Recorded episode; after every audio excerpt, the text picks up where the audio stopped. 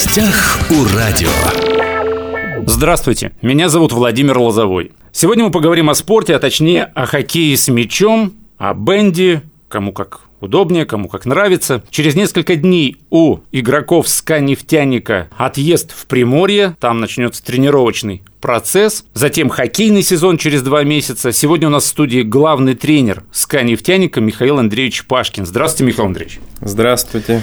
Когда вам поступило предложение возглавить команду из Хабаровска, как вы отреагировали? Долго ли думали? Ну, я встретился с нашим президентом, с губернатором. Первая встреча была серьезная, обговорили все моменты, да, и понятно было, что задача будет поставлена максимально, и для меня это был большой вызов, и, конечно же, была, была возможность э, построить новую команду с нуля, можно сказать, с белого листа, и это меня очень сильно подстегивало. И решение было принято на следующий день.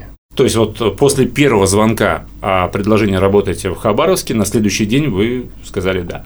Звонок был с Хабаровска, я сел на самолет, прилетел, э, мы пообщались и предварительно договорились, а на следующий день уже все было конкретно, и я дал согласие. А не знаю, вот среди вашей там, так сказать, тренерской тусовки, не знаю, как правильно выразиться, а, понятно, что какие-то разговоры же ходят, не так много тренеров на самом деле. Вообще вы ожидали то, что вас пригласят э, Сканефтяник, могут пригласить Сканефтяник? Смотря как, если смотреть со стороны, что здесь был до меня э, другой тренер, э, главное, да, у него был контракт на три года, конечно, я не ожидал, что так повернется, что предложение от Сканефтяника будет э, сделано сейчас. Но так развернулась ситуация и Многие тренеры, неважно, футбольные, хоккейные, шайба это или бенди, а, согласившись работать на Дальнем Востоке, вот в частности в Хабаровском да, крае, с энтузиазмом погружаются в работу. Через некоторое время, когда начинаются сложности и трудности, они начинают винить перелеты, недостаточное финансирование, недостаточное количество спонсоров, ну и прочие вот региональные нюансы. Вы это все учитывали перед тем, как согласиться возглавить «Сканефтяник»? Ну, я думаю, каждый тренер должен погружаться в свою работу без разницы, ты в СК «Нефтяник», ты в Хабаровске работаешь или в Москве, или в Казани, да. Ты должен быть профессионалом большим и понимать, что тебя ждет. Конечно, все невозможно предугадать, потому что ты всегда сталкиваешься с разными проблемами, которые надо решать. Ну а как вы думаете, вот насколько СК «Нефтяник» как дальневосточный клуб, он в проигрышном финансовом или географическом положении. Ну, может быть, хоккей с мячом – это не футбол и не шайба, потому что, мне кажется, там это более ярко выражено, но тем не менее. Ну, у нас хорошая поддержка от нашего губернатора, президента, если вы говорите о финансовых угу. вопросах. Здесь нам делать все возможно, и нас поддерживают максимально насчет перелетов, но надо четко планировать, и некоторые моменты, может, неизбежны в плане там время же мотается вперед-назад достаточно угу. много, но надо к этому подходить, э, насколько это возможно, правильно, да, и очень грамотно. Но надо не забывать, что сюда же надо соперникам тоже прилетать. Сюда очень сложно лететь и играть, так что у нас здесь большое преимущество в Хабаровске. Давайте немного о вас поговорим. Я почитал о вас. Вы вообще очень много поиграли и очень много знаете о Скандинавии, правильно? Ну, провел достаточно много лет, да, там и, про... и играл как как хоккеист и работал как тренер, да. А можно сказать, не знаю, обывательский вопрос, что у вас вот взгляд на игру скандинавский, а допустим не российский, или такого нет? В моем понимании нет. Э, нет такого, что будет взгляд скандинавский или российский. Взгляд, я думаю, у меня как можно максимально улучшить наш хоккей, это первое, да, и взгляд, как э, выстроить ту модель игры, которая будет э, в первую очередь переносить очки во вторую очередь э, радовать наших болельщиков э, нашей игрой, потому что все равно, если меня спросят, э, что, что вы приоритируете, да, я сказал бы, я за хорошую игру, а если будет она и красивая, тогда это большой плюс. Конечно, мы к этому стремимся, но я думаю, мало кому понравится, если ты будешь только красиво играть и не будешь набирать очки, да, и по концовке это не приведет к чему хорошему тоже. Согласившись стать главным тренером наших армейцев, погрузившись в рабочий процесс, какие вы увидели сильные и слабые стороны команды? Ну, на тот момент, когда вы приехали. Сильные и слабые стороны. Ну, может быть, смотрели тот сезон. Ну, тот сезон – это тот сезон. Мы начали с белого листа, можно сказать, команда полностью обновилась, остались те игроки, которым были предложены контракты, и мы рады, что они согласились э, работать вместе с нами, со всеми. Рано еще говорить, какие есть плюсы и минусы. На сегодня я только вижу одни плюсы, потому что мы только начали. Но, конечно, мы будем сталкиваться с разными моментами, где нам будет э, придется улучшать игру в разных в разных нюансах, и тогда мы больше времени будем уделять, и тогда уже можно будет больше ответить на э, этот вопрос, больше корректнее ответить. Если я спрошу, по какому принципу вот вы формируете команду, вы сможете ответить на этот вопрос сейчас? Конечно, смогу. А, есть э, есть схема, есть модель, да, в голове, под которую ты подбираешь точно игроков, э, которые могут ее исполнять. И такая возможность сейчас была в Хабаровске, потому что также мы пригласили очень много игроков, и у меня эта возможность была, и под эту модель подбирались игроки. Игроков подбирали лично вы? Да. Договаривались лично вы? Договаривался, да. А, я почитал комментарии под новостями о том, что «Сканефтяник» начинает тренировку к новому сезону, и ну, очень много комментариев э, примерно такого содержания. С таким составом просто обязаны взять золото, с таким составом нельзя проиграть, с таким составом, ну и так далее. Это не давлеет? Как тренер я это не люблю, конечно, ненавижу это, потому что какой бы состав ни был, любой состав может проиграть. Без разницы, какой звездный он бы не был. Тут э, нам придется очень качественно работать и очень много работать, чтобы выигрывать матчи. Потому что есть пример, если взять, даже можем отойти от хоккея, уйти в футбол, да, посмотреть там команды собирались топовые, и в Реал Мадриде такое было, и в Барселоне, и в других топовых клубах, да, можно сказать, они должны выиграть. Они не выигрывают. Но это игра, у нас э, хороший состав, э, у нас хорошие возможности, но нам надо работать а, и доказывать это на поле, на льду. Если посмотреть соперников, вы следите сейчас за формированием, комплектованием э, команд других клубов? Кого бы вы выделили вот явные команды-лидеры в грядущем сезоне? С кем придется наиболее сложно? Это «Динамо Москва», это «Водник», это «Кузбасс», «Иркутск», «Енисей», в первую очередь, это вот эти все команды наши конкуренты за высокие места, самые высокие. Одним из ваших первых решений сменить э, капитана команды. С чем это связано? Объясните. Потому что очень многие не поняли, зачем вы поменяли капитана команды. А, не поняли? Нет. Ну, я объясню, почему и зачем. Э, ну, у меня есть свое видение, да, кого я хочу видеть капитана, и как бы команда строится новая, омоложается, и в этом плане я видел э, идеального капитана это Юрий Шердаков в этой команде. Но Василий также, хоть у него капитанской повязки нет, он также лидер. И... Но в моем понимании это было правильно, и я хотел изменить э, немного историю вперед. А что, кстати, по вашему мнению, капитан команды, его главная задача какая?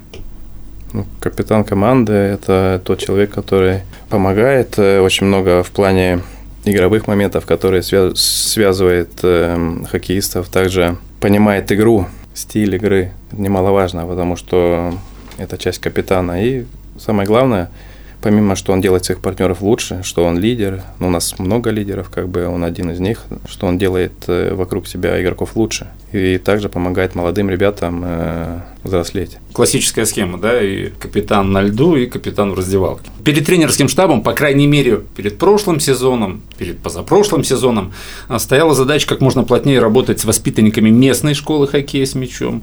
Вот э, в вашем случае к тренировкам будет подключаться местная молодежь, может быть, их наигрывают, чтобы при необходимости использовать как резерв? Конечно же, это очень важно, чтобы свои хоккеисты, свои воспитанники, э, талантливые игроки, они раскрывались и играли в «Сканефтянике» в будущем. И на сегодняшний день мы пригласили сейчас четверых молодых э, ребят, которые будут тренироваться с нами, сейчас поедут на сборы во Владик, и потом в Иркутск на большой лед. И там мы будем смотреть, насколько они талантливые и как они будут себя проявлять но в то же время есть и другие ребята, за которыми также будем следить и приглашать на тренировки, если они будут э, соответствовать э, того, что я вижу, что хотел увидеть, чтобы угу. тренироваться вместе с нами. А сейчас, э, объясните, команда же еще полностью не сформирована, состав не утвержден прям? Состав не утвержден, он будет утвержден до конца июля полностью. Но у нас еще будет усиление, у нас еще будет... То есть месяц еще есть, да? У нас будет усиление еще. Назовите фамилии по усилению. Я быть. не могу их назвать, но это будут хорошие фамилии. То есть еще сильные игроки ожидаются, да, с Да, которые должны нас усилить. Вы сказали про Иркутск, там будут тренировки на льду, я правильно вас понял? Да. То да. есть сейчас э, просто алгоритм какое действие, ну, в подготовительном периоде. Сейчас команда уезжает в воскресенье во Владивосток, там на земле тренировки, сколько они продлятся и что потом? Да, мы сейчас в воскресенье отъезжаем в Владивосток э, и будем там работать до 22 июля. Потом мы возвращаемся в Хабаровск, э, находимся здесь чуть больше недели, восстановимся после этого сбора, потому что сбор будет очень тяжелый, э, ударный, можно так сказать. И потом, потом мы поедем к первому числу. Мы уже будем в Иркутске, где мы станем на большой лед и будем готовиться к первому этапу Кубка России, который пройдет в городе Красноярск.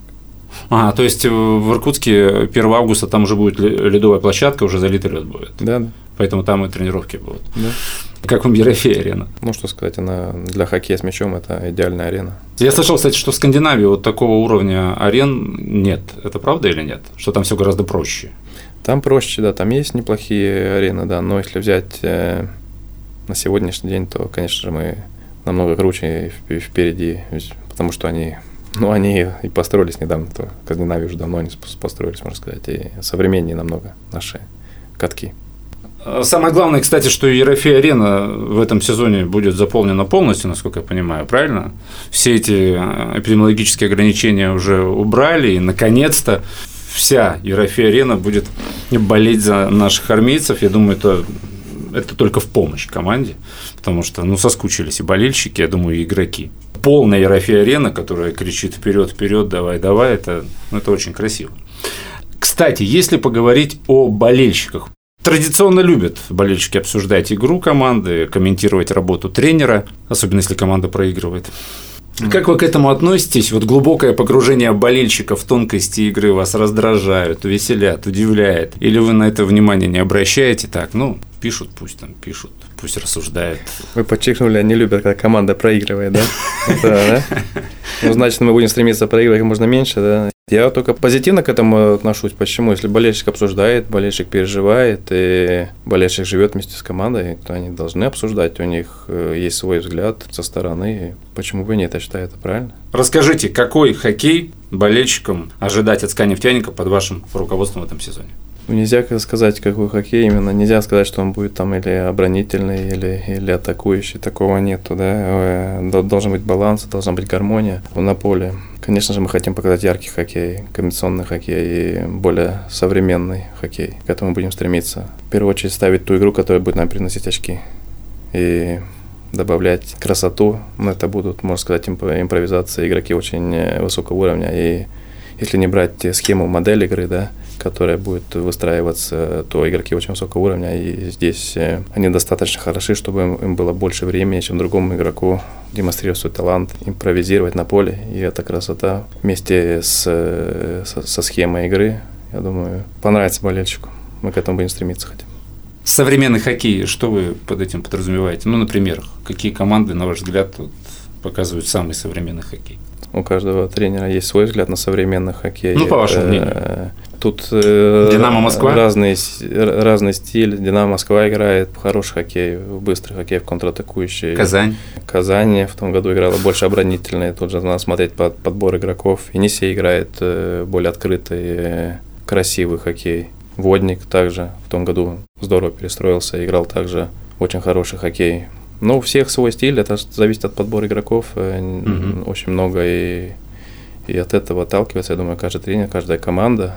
Также Кемерова играла э, свой стиль. Это немного отличается от, другого, от других. Может быть, больше комбинационный, больше, больше разворотов, смена направления Кемера играла, чем те команды, которые я озвучил. Если взять нашу команду, у нас будет свой стиль, да, и в нем один нюанс, который очень важен для нашей игры, это переход из обороны в атаку, да, и в то же время из атаки в оборону, э, как можно максимально быстро переходить. Будет у нас это получаться, то я уверен, тогда болельщику будет нравиться. А, как вы думаете, почему в прошлом сезоне мы не вошли даже в тройку? Ну, это будет некорректно. С моей, с моей стороны некорректно обсуждать э, то, что было до меня, потому что там также были специалисты, которые работали, максимально работали, хотели достигнуть максимального результата. Если учесть, что вы сейчас сказали о быстрых переходах из обороны в нападение, из нападения в защиту, а, я так понимаю, что это можно достичь, ну, если состав команды достаточно молодой. Есть этот нюанс, конечно, должен быть правильный возраст, и нужна скорость тоже в переходах, и если мы возвращаемся, как вы спрашивали меня, подбираем, на чем мы подбирали, ну, нам также был, нужна была скорость. Угу. скорости мозг. Все болельщики, я тоже в предвкушении нового сезона, потому что практически наполовину да, обновленный состав уже, новый молодой главный тренер. В общем, сезон обещает быть интригующим. У нас в студии был главный тренер СКА «Нефтяника» Михаил Андреевич Пашкин. Михаил Андреевич, спасибо, что пришли. Спасибо вам. Уважаемые друзья, все записи наших интервью есть на SoundCloud, на всех подкастах. «Восток России» представлен во всех социальных сетях. Гостях у радио.